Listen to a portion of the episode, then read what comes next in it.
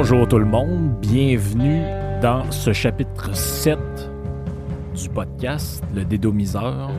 Un nom qui dérange beaucoup de monde, hein, comme on l'a vu. Euh, c'est drôle, mais plus ça les dérange, plus on va peser là-dessus. Faut croire qu'on pèse sur les bons, euh, les bons pitons. Parlant de dôme, euh, vous savez que c'est important de s'en évader. Hein. Moi, c'est ce que j'essaie de faire dans mes loisirs, ben, en dehors du temps où je prépare ce que je vous.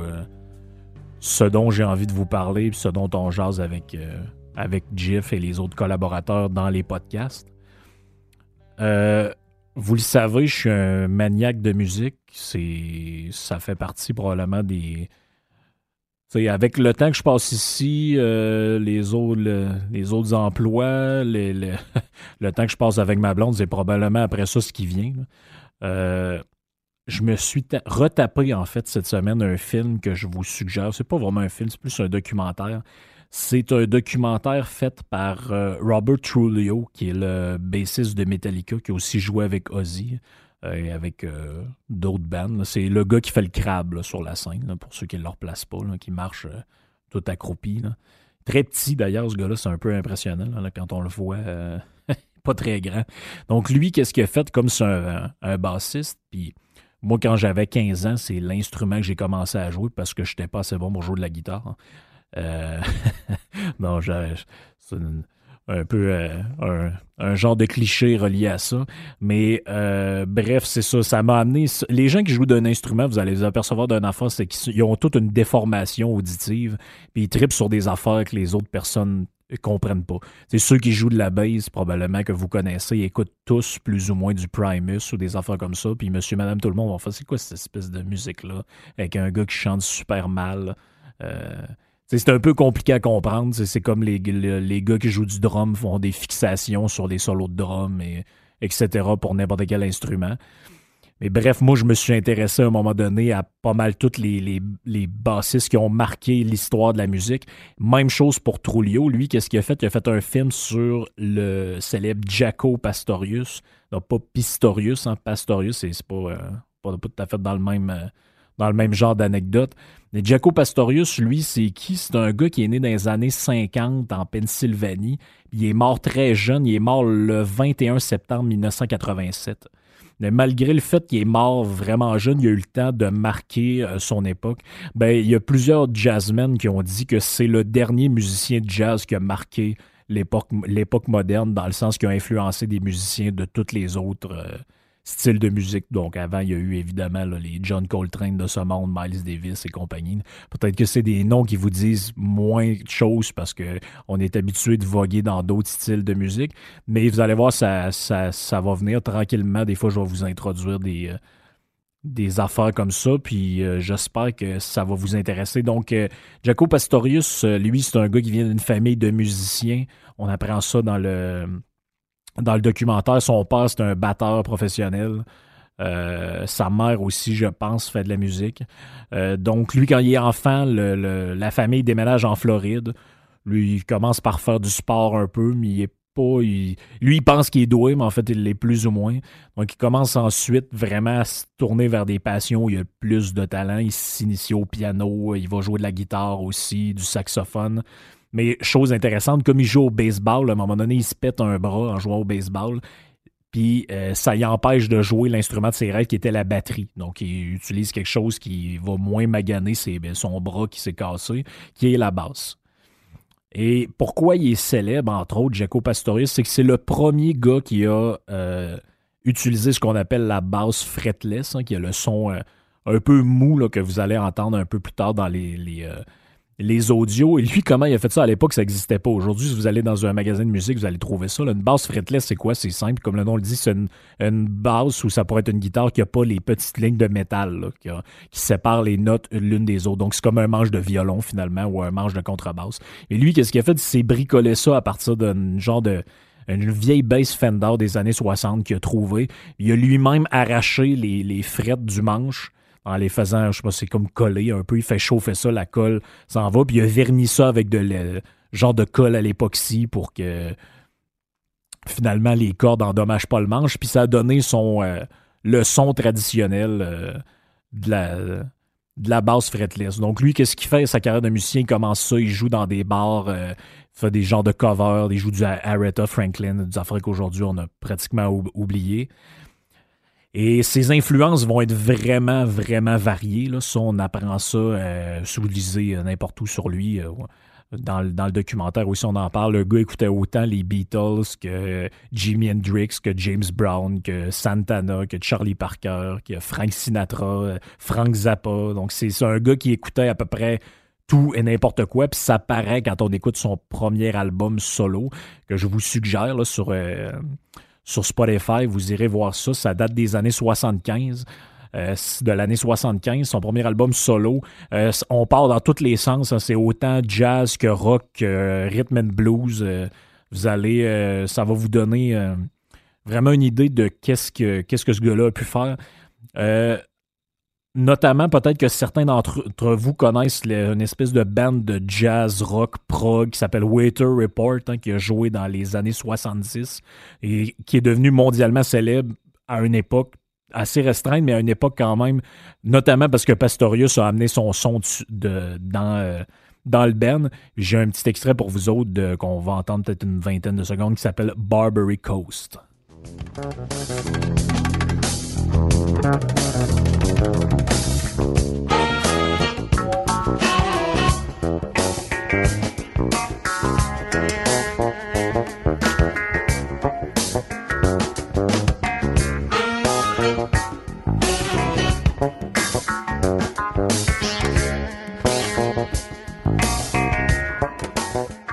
Donc, c'est un son très, euh, j'ai envie de dire, acide. On dirait qu'on est dans un genre de party. Euh, c'est comme à la frontière entre le jazz et Bob Marley, en fait. On ben, les grands bands, en fait, on, a de la misère à les catégoriser. On sait pas exactement c'est quel genre de musique qu'ils font.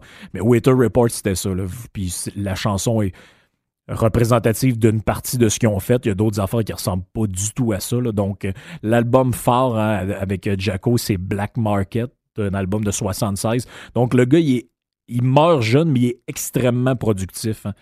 En 75, il sort son premier album solo. 76, il sort un album avec Waiter Report, l'album Black Market. Mais il est surtout connu, s'est fait connaître un peu plus du grand public parce qu'il a fait une collaboration avec euh, Johnny Mitchell, le temps de, je pense, trois albums et un album live, notamment l'album Era, qui est peut-être un des plus connus. Donc il s'est fait connaître dans le pop à cette époque-là. Puis je vous, euh, je vous fais entendre euh, la chanson Talk to Me où on reconnaît vraiment le son de basse euh, de, de Pastorius qui est euh, inimitable.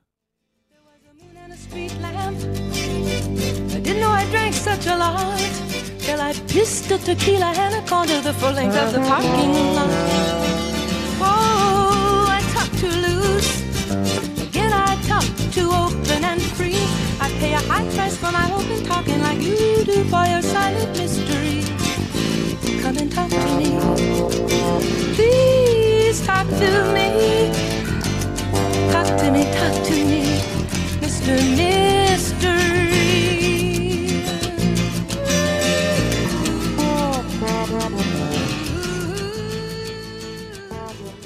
Donc, l'aventure musicale dure peut-être jusqu'au début des années 80.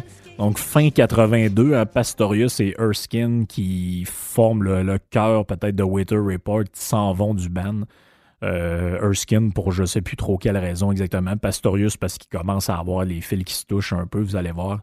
Euh, le magazine Le Monde de la musique, à l'époque, qui couvre le, jazz et le rock, dit que c'est la fin d'une époque, c'est la fin du jazz rock comme on le connaît. Et puis, effectivement, la fin des années 80, ça marque la, mort un peu de ce style musical-là.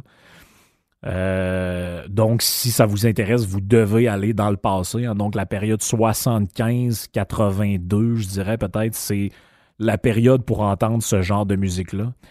Euh, donc, c'est vraiment l'époque où Pastorius commence à avoir des un comportement de plus en plus étrange. Là. Il souffre de.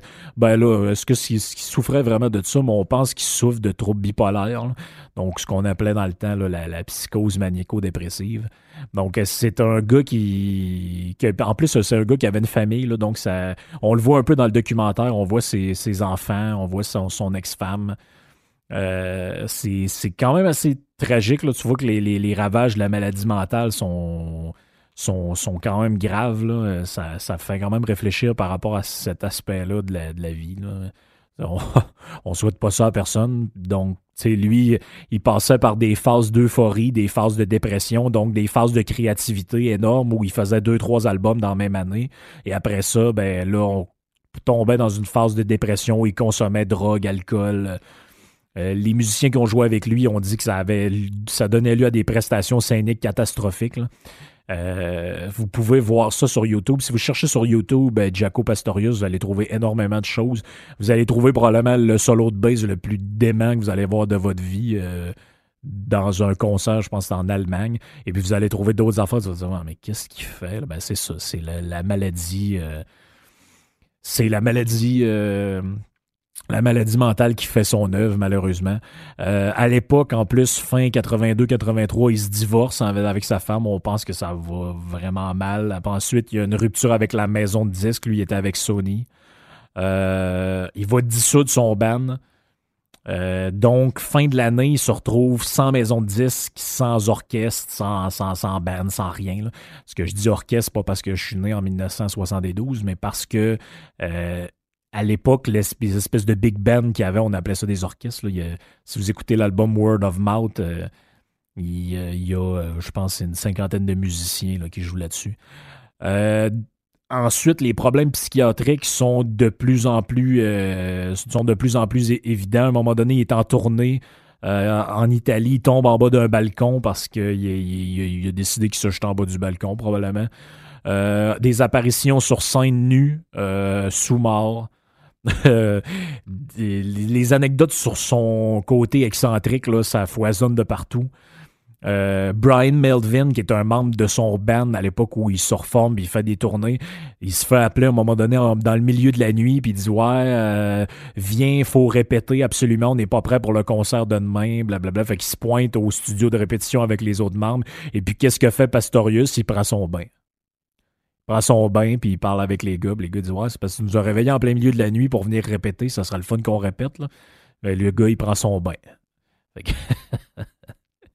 Euh, il est arrivé d'autres affaires quand même plus graves un peu. Là. À un moment donné, il est en tournée en Allemagne.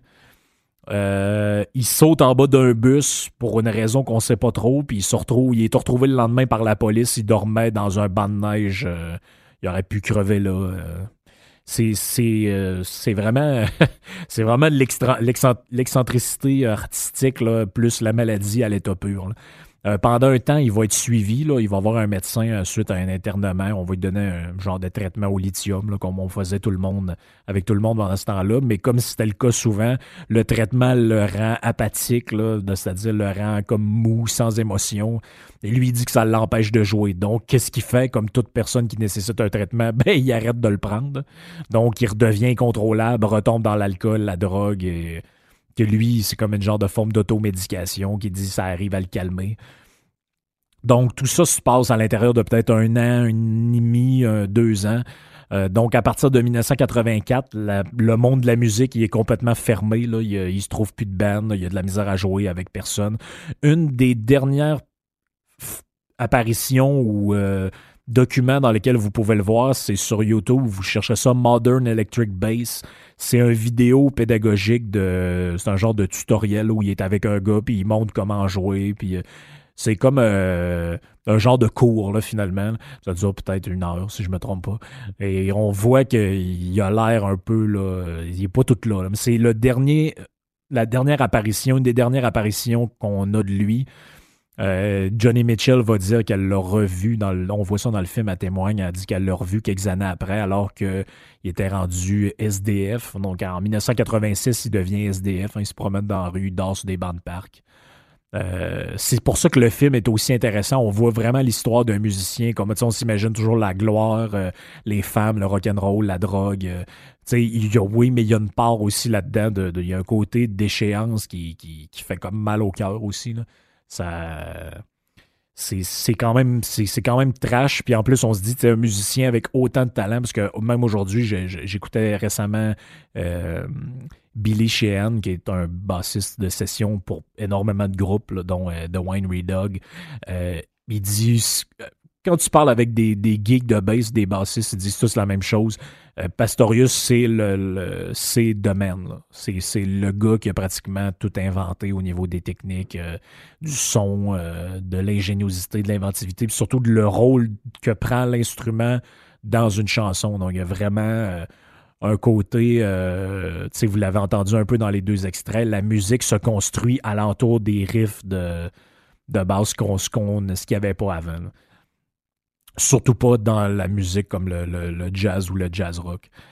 Donc, euh, Mitchell témoigne, elle le revoit quelques années après, mais il est rendu complètement, euh, complètement à l'ouest. Elle a pensé pouvoir peut-être rejouer avec, non, mais c'est impossible. Donc, l'année suivante, 87, il est interné à l'hôpital psychiatrique de New York.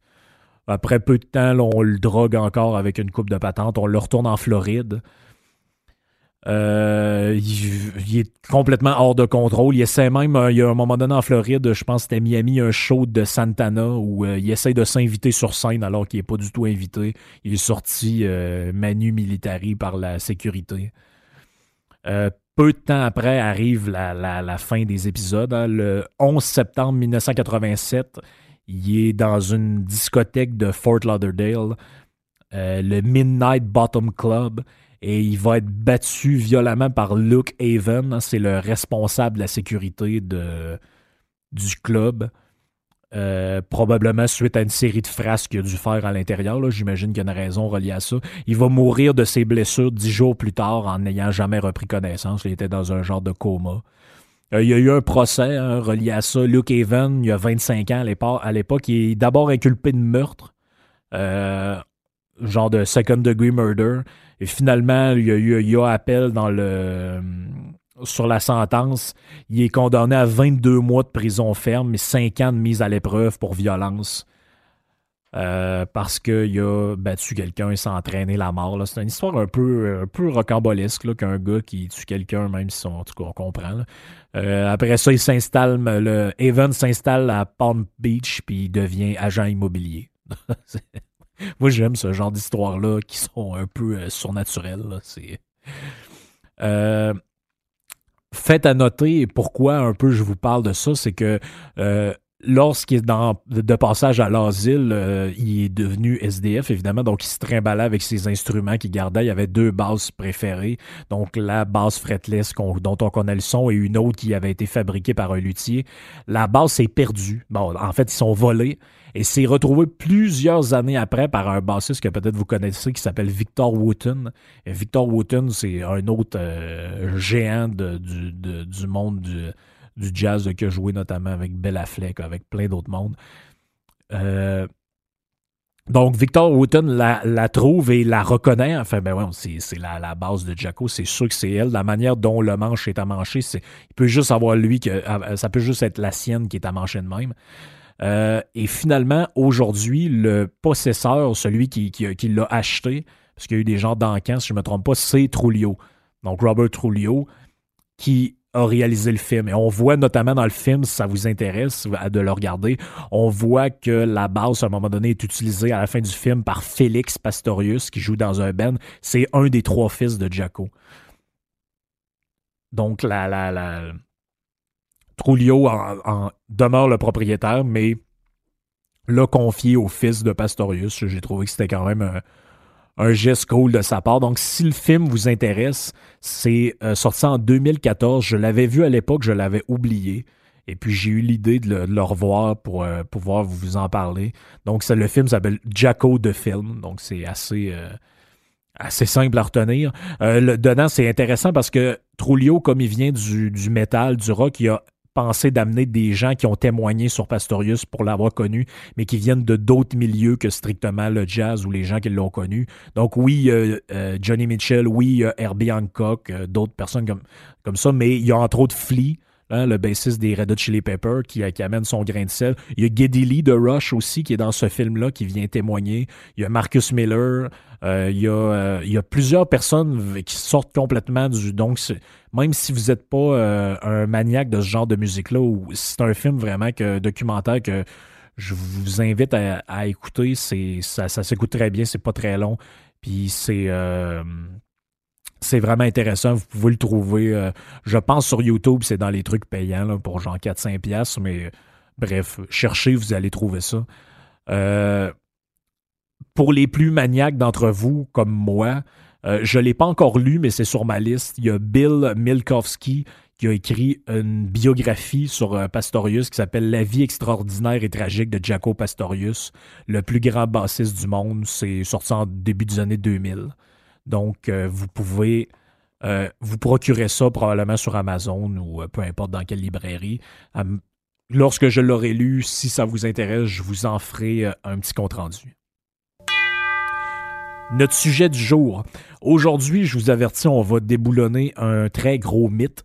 Moi, je me suis fait répéter ça toute mon enfance, mon adolescence, euh, dans les cours d'histoire, les cours de politique du cégep, les cours de géographie. Euh, allez-y, euh, faites ce que vous voulez. Et puis pourquoi j'ai eu l'idée de parler de ça, c'est qu'il y a encore quelqu'un qui m'a écrit l'autre fois Ouais, t'es pas, t'es pas gêné, toi, de t'associer avec des gens d'extrême droite sous-entendu, là, ici, là, c'est, euh, on est dans l'extrême droite. Là. C'est quand, semble J'ai toujours trouvé cette idée-là délirante, mais aujourd'hui, on va vraiment rentrer là-dedans.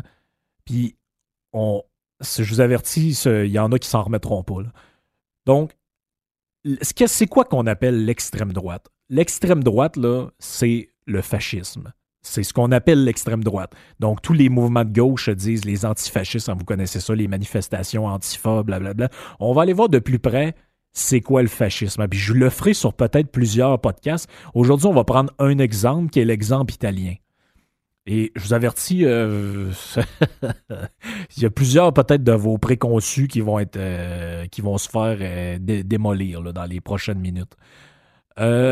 Donc, le premier régime, le premier régime italien fasciste, ça remonte à 1922, donc de 1922 à 1943. Je ne referai pas l'historique, vous connaissez probablement l'histoire du fascisme italien, ou en tout cas, vous avez déjà vu des documents, des documentaires ou des, livres sur la, la, Deuxième Guerre mondiale, mais il se passe quelque chose d'intéressant en 1943. OK? Le roi d'Italie, Victor Emmanuel III, il fait comme un genre de coup d'État. Qu'est-ce qu'il fait? Il, dissout l'Assemblée, je me souviens plus comment ça s'appelle exactement, mais il dissout l'Assemblée et il fait prisonnier Mussolini. Donc, vous savez que le régime mussolinien, c'est une dictature. Mussolini, le dictateur, il appelle ça le Duce. Donc, c'est une dictature euh, autoritaire. Mais il y a quand même, de manière honorifique, en Italie, un roi. Donc, une monarchie qui va être abolie après, mais qui existe encore. Euh, qu'est-ce qu'il fait le roi Victor Emmanuel? En plein milieu de la guerre? Il destitue Mussolini, il fait un coup d'État. Mussolini est emprisonné et il est gardé euh, dans une cellule quelque part. Ça, c'est des histoires. Là, vous aimez les films d'action, vous pouvez lire des trucs historiques comme ça. C'est, c'est, presque, c'est presque surnaturel. Qu'est-ce qui se passe? Mussolini est sauvé par un espèce de genre de, James Bond ou de Rambo allemand qui est envoyé par Hitler. On le ramène en Allemagne. Et là, euh, qu'est-ce qui se passe? Mussolini, euh, il se rencontre à Rattenburg, Rastenburg ou Rattenburg, ben, je me souviens plus comment on prononce ça, avec Hitler. Là, Hitler, il dit non.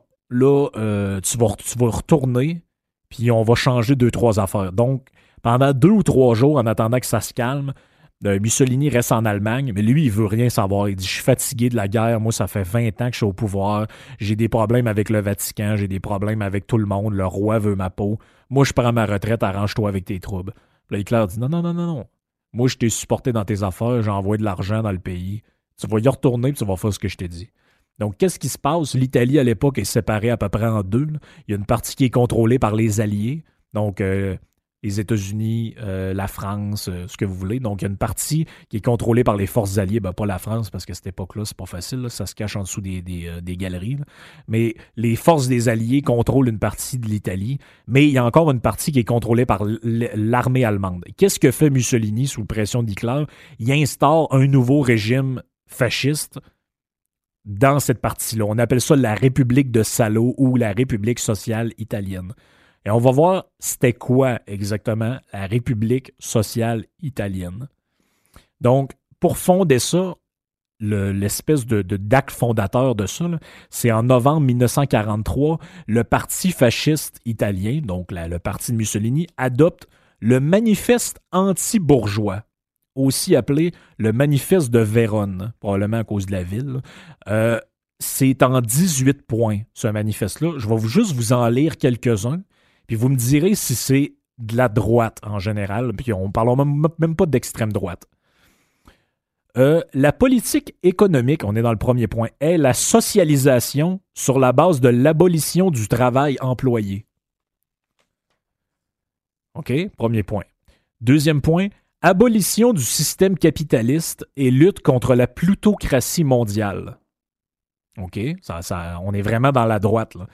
Euh, troisième point, la propriété privée n'est garantie qu'à sortie de réserve. Deux points. Nous nationaliserons des secteurs clés de l'économie. Deux points, c'est-à-dire, autrement dit, la nationalisation des entreprises de plus de 100 employés et l'expropriation partielle des terres. Je veux juste vous dire que quand vous étiez à l'école, on vous a appris que l'extrême droite, c'est le fascisme et c'est le nazisme. On est dans la plus pure forme d'extrême gauche euh, classique. On est dans un genre de communisme plus la patente de la, race supérieure. Euh, c'est pas tout. On dit, dans un autre point, dans l'économie nationale, tout ce qui sort de l'intérêt particulier pour entrer dans l'intérêt collectif appartient à la sphère des actions qui relèvent de l'État. OK? De l'État, pas du privé, de l'État. Donc, deux points, on explique ce qu'on veut dire. Les services publics et ce, qui est nécessaire à la défense nationale doivent être administrés strictement par l'État au moyen d'entreprises d'État. OK, je vous rappelle qu'on est censé être dans l'extrême droite. Donc, droite, moins de gouvernement, moins de gouvernement, moins de gouvernement, extrême droite. OK? Normalement, extrême droite, ce serait quoi? C'est qu'il n'y a plus rien qui existe, puis euh, chacun est libre de faire ce qu'il veut. finalement, la pensée un peu euh, libertarienne, si je la présente grossièrement. Mais c'est ça, moi, on m'a appris ça toute ma vie. Oui, il faut combattre l'extrême droite, les idées fascistes, blablabla. OK, mais moi, je suis désolé, ça me fait beaucoup plus penser à d'autres genres de formations politiques, ça. Là. Je rentrerai pas dans les détails, vous ferez votre propre idée. Euh, on dit un autre des points, au terme de l'application de son programme, la République, donc la République euh, socialiste italienne, ne laisse que le fruit des efforts au travail, du travail aux propriétaires. Donc, il y a vraiment juste une partie de, de ce qui est gagné qui va aux propriétaires. écoutez bien la prochaine. Il est ainsi prévu la reprise par les ouvriers agricoles de certaines terres. OK? Ça, ça veut dire qu'il y a des terres qu'on enlève à des propriétaires terriens qui ont des entreprises, puis on les donne à des ouvriers. Je sais pas à quoi ça vous fait penser, là, mais euh... ferez votre idée. Euh, la politique de socialisation, c'est pas moi qui le dis, c'est écrit dans le programme. La politique de socialisation et la propagande sociale de la RSI, donc la République sociale italienne, ont particulièrement été incarné par la personnalité de Nicolas Bombacci. C'est qui Nicolas Bombacci? Oh, ça, ça confirme tous les soupçons que moi j'avais, mais euh, c'est toujours important de mettre des noms. Lui, Nicolas Bombacci, c'est le cofondateur du Parti communiste italien. Donc lui, de 1927 à 1930, il est dans le Parti communiste italien, qui, qui est une force politique quand même assez grande euh, en Italie. Et qu'est-ce qu'il fait? À partir de 1933, il rejoint le gouvernement fasciste de Mussolini. Et en 1945, lorsque euh, l'État socialise, nationalise un certain nombre d'entreprises, comme notamment Fiat, donc l'entreprise Fiat a déjà été propriété de l'État fasciste, euh, c'est sous les recommandations de Nicolas Bombacci, qui lui-même a écrit une partie des points que je vous ai nommés tout à l'heure. Donc, au sein de l'extrême droite, il y avait un militant historique du Parti communiste italien qui a écrit le programme. Et puis, si c'est pas assez pour vous autres, si vous doutez encore, voici la déclaration de Mussolini lui-même lorsqu'ils ont adopté le programme. OK? J'ouvre les guillemets. Nos programmes sont en tout point en accord avec nos idées révolutionnaires et celles-ci appartiennent à ce qu'en régime démocratique on appelle la gauche. Point. Nos institutions sont le résultat direct de nos programmes et notre idéal est l'état du travail. Il n'y a pas à cet égard de doute possible. Nous sommes la classe laborieuse en lutte à la vie, à la mort contre le capitalisme. Nous sommes les révolutionnaires en quête d'un ordre nouveau. Dès lors, invoquer l'aide de la bourgeoisie en agitant le péril rouge est une absurdité. Donc, qu'est-ce que ça veut dire? Ça veut dire on n'a pas peur du communisme, on a peur du capitalisme. L'épouvantail authentique. écoutez bien la dernière phrase, c'est le plus important. L'épouvantail authentique, le véritable danger, la menace contre laquelle il faut lutter sans relâche, vient de la droite. C'est Mussolini qui parle. Je sais pas, là, mais on commence à être dans le, on commence à être dans le crunchy. Euh, juste petite histoire pour terminer. Le régime, euh, heureusement, finit en avril 45, donc trois ans, un peu moins de trois ans après son application. Euh, parce que les Alliés vont déclencher une offensive le 9 avril contre une partie des territoires qui sont contrôlés par Mussolini. Le 12 avril, quelques jours après, il y a un comité de la libération qui s'installe. On ordonne de capturer Mussolini, qui lui, entre-temps, préparait une genre de fuite camouflée vers la Suisse. Mais malheureusement pour lui, il va se faire pendre les deux pieds par en l'air avec sa maîtresse, hein, la charmante Clara Petacci. On comprendra que je dis charmante ironiquement. Euh, donc, c'est la fin euh, du régime fasciste, ou du moins en Italie. Le régime d'extrême droite, hein, qui finalement est un régime social. Parce que moi, je me suis souvent fait dire, je me rappelle être au secondaire, dire Ouais, mais quand on dit national-socialiste, il y a toujours le mot socialiste là-dedans. Pourquoi vous nous dites c'est d'extrême droite? Ah, mais c'est pas du vrai socialisme, ça, là. C'était juste pour amadouer les classes populaires. Ouais, c'est parce que regardez ce que je viens de vous lire. C'est comme ça ailleurs. Je vous le dis, on va en prendre d'autres exemples. J'arrêterai pas tant aussi longtemps qu'il y en a qui n'arrêteront pas de euh, véhiculer ce mensonge-là. Moi, j'en ai plein mon casse que quand je dis que je, me considère plus comme quelqu'un de droite, notamment parce que je considère que la gestion étatique des services est un désastre, qu'on m'associe à des malades mentales de même, qui en réalité sont des socialistes. Bon, c'est clair. ne peut pas être plus clair que ça. La fake news de la semaine. Oh! Cette semaine, on y est allé fort. Donc, c'était, il y a un engouement planétaire qui est nouveau pour le jour de la Terre. Donc, j'ai entendu ça c'est quelque chose qui est nouveau, c'est une conscience qu'il n'y avait pas avant et euh, là, il faut s'en réjouir. Euh, j'ai fait des petites recherches pour vous autres, j'en avais déjà parlé. Il y a 49 ans, 20 millions d'Américains participaient à la première du jour de la Terre le 22 avril 1970. Donc c'est nouveau, oui, c'est ça, c'est nouveau. Euh, la 5e avenue de New York a été fermée à circulation parce qu'il y avait au-dessus de 100 000 personnes qui se promenaient dans la rue. Donc, c'est vraiment nouveau, puis c'est vraiment, on est vraiment rendu plus loin que ce qu'on était avant. Euh, il y avait 2000 universités à travers le monde qui euh, ont protesté. Donc, l'espèce d'alliance universitaire contre pour l'environnement, ça ne date pas d'aujourd'hui. Juste pour votre plaisir, c'est pas moi en fait qui a fait ce travail-là. Je remercie un journal qui s'appelle, je crois, Contrepoint, qui a sorti les 13 pires prédictions du jour de la Terre en 1970. Écoutez, c'est.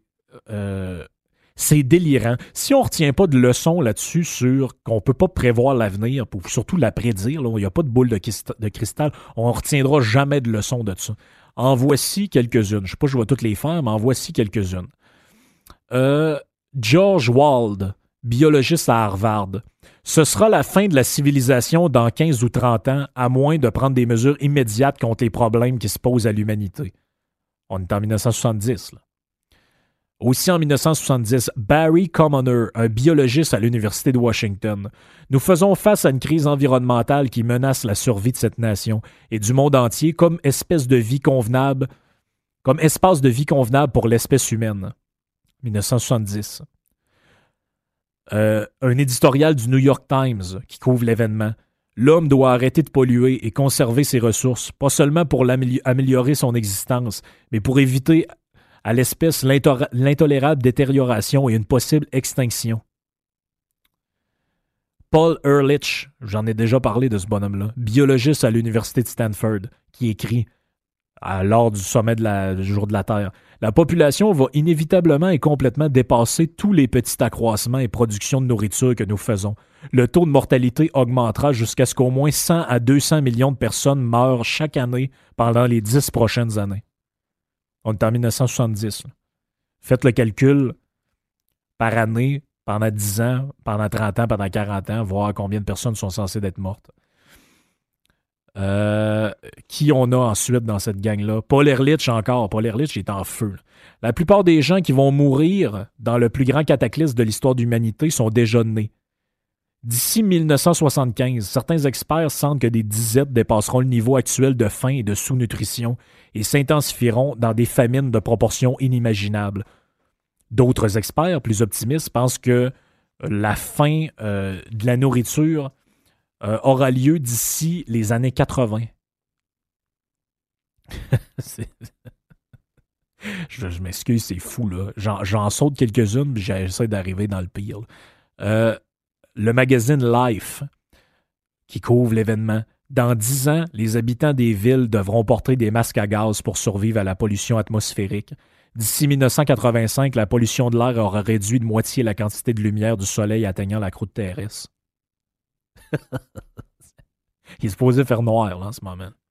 Kenneth Watt, un écologiste, qui est aussi au jour de la Terre, considérant le niveau actuel d'accumulation d'azote, ce n'est, qu'une question de temps avant que la lumière ne soit filtrée par l'atmosphère et qu'aucune de nos terres ne soit exploitable.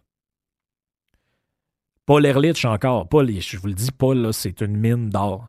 La pollution atmosphérique va certainement voler des centaines de milliers de vies rien qu'au cours des prochaines années. Kenneth Watt encore. D'ici l'an 2000, si la tendance actuelle se maintient, nous utiliserons du pétrole brut à un tel taux qu'il n'y aura plus de pétrole brut. Vous roulerez jusqu'à la station-service pour faire le plein et on vous répondra Je suis vraiment désolé, on est à sec. là, la prochaine, là, elle fait mal. Une théorie part du principe que la couverture nuageuse va continuer à s'épaissir au fur et à mesure que plus de poussière, de fumée de vapeur d'eau seront crachées par les cheminées d'usines et les avions.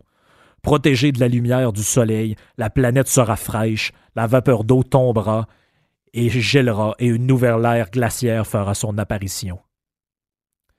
Et la palme revient à Kenneth Watt encore pour la dernière prédiction. Le monde s'est brusquement refroidi depuis à peu près 20 ans. Si la tendance actuelle se confirme, la température moyenne du globe aura baissé de 4 degrés en 1990 et de 11 degrés en l'an 2000. C'est à peu près deux fois ce qu'il faudrait pour nous retrouver dans une véritable ère glaciaire. ben, que c'est peut-être lui qui avait raison finalement, parce que, ouais. Mais euh, bref, voici les faits. Hein. La Terre n'est pas surpeuplée. Il n'y a pas personne qui meurt de famine en dehors des places qui mourraient de famine déjà à cette époque-là parce que les pouvoirs sont corrompus, parce que les systèmes sont désorganisés, parce qu'il n'y a pas d'économie, parce qu'on vit dans la pauvreté. Mais je pense pas que. Ce qui Il n'y a rien de dans les 13 points qui sont là-dedans, il n'y a rien qui s'est réalisé. Je veux juste le dire. Euh, on n'est même pas sur, euh, on est tellement pas surpeuplé qu'il y a la moitié des pays dans le monde qui font pas assez d'enfants pour que le pays se, perpétue dans le temps. Donc, je le dire comme ça. Donc, ça fait le tour pour notre célèbre fake news de la semaine. Nos amis, les Domiens, sont encore de retour, notre partie préférée de la semaine. On en a quelques-uns cette semaine. On est pas mal dans le on est pas mal dans le, dans le, dans le bon québécois. Là. Euh, Il y a un éléphant dans la pièce. Il y a un éléphant dans la pièce. Donc, euh, comme dirait l'autre, euh, bonjour Madame Boule. Merci Madame Boule. Faut que j'adore ça. donc, Roger Lapointe, lui, dans un débat, je crois, sur Facebook, donne son point de vue sur l'islam. Je déteste l'islam et leur prophète Mohammed. Donc, lui, il met la table, mais attendez, attendez la réponse. Parce que là, j'ai une subtilité qui m'avait échappé. Roger, je pense que c'est sa femme qui utilise son compte. Donc, après chaque tweet, elle écrit, ben après chaque commentaire, elle écrit Monique. Donc là, vous lisez Roger Lapointe écrit Je déteste l'islam et leur prophète Mohamed, virgule, Monique. Donc, je, je pense que Monique utilise le compte de Roger pour passer ses tweets islamophobes. C'est c'est ça que je pense. là. Mais c'est pas juste moi qui pense ça, c'est lui qui m'a ouvert la porte. C'est que Thierry répond à Roger, ben en fait à la femme de Roger. Va te faire enculer par un Français. Salope. Hey, ça joue rough, là, les amis, là. Thierry, là, soit que Monique, là. Écoute, Roger, il donne pas d'attention, là. Euh, dans un ordre d'idée euh, similaire, on a Sylvain.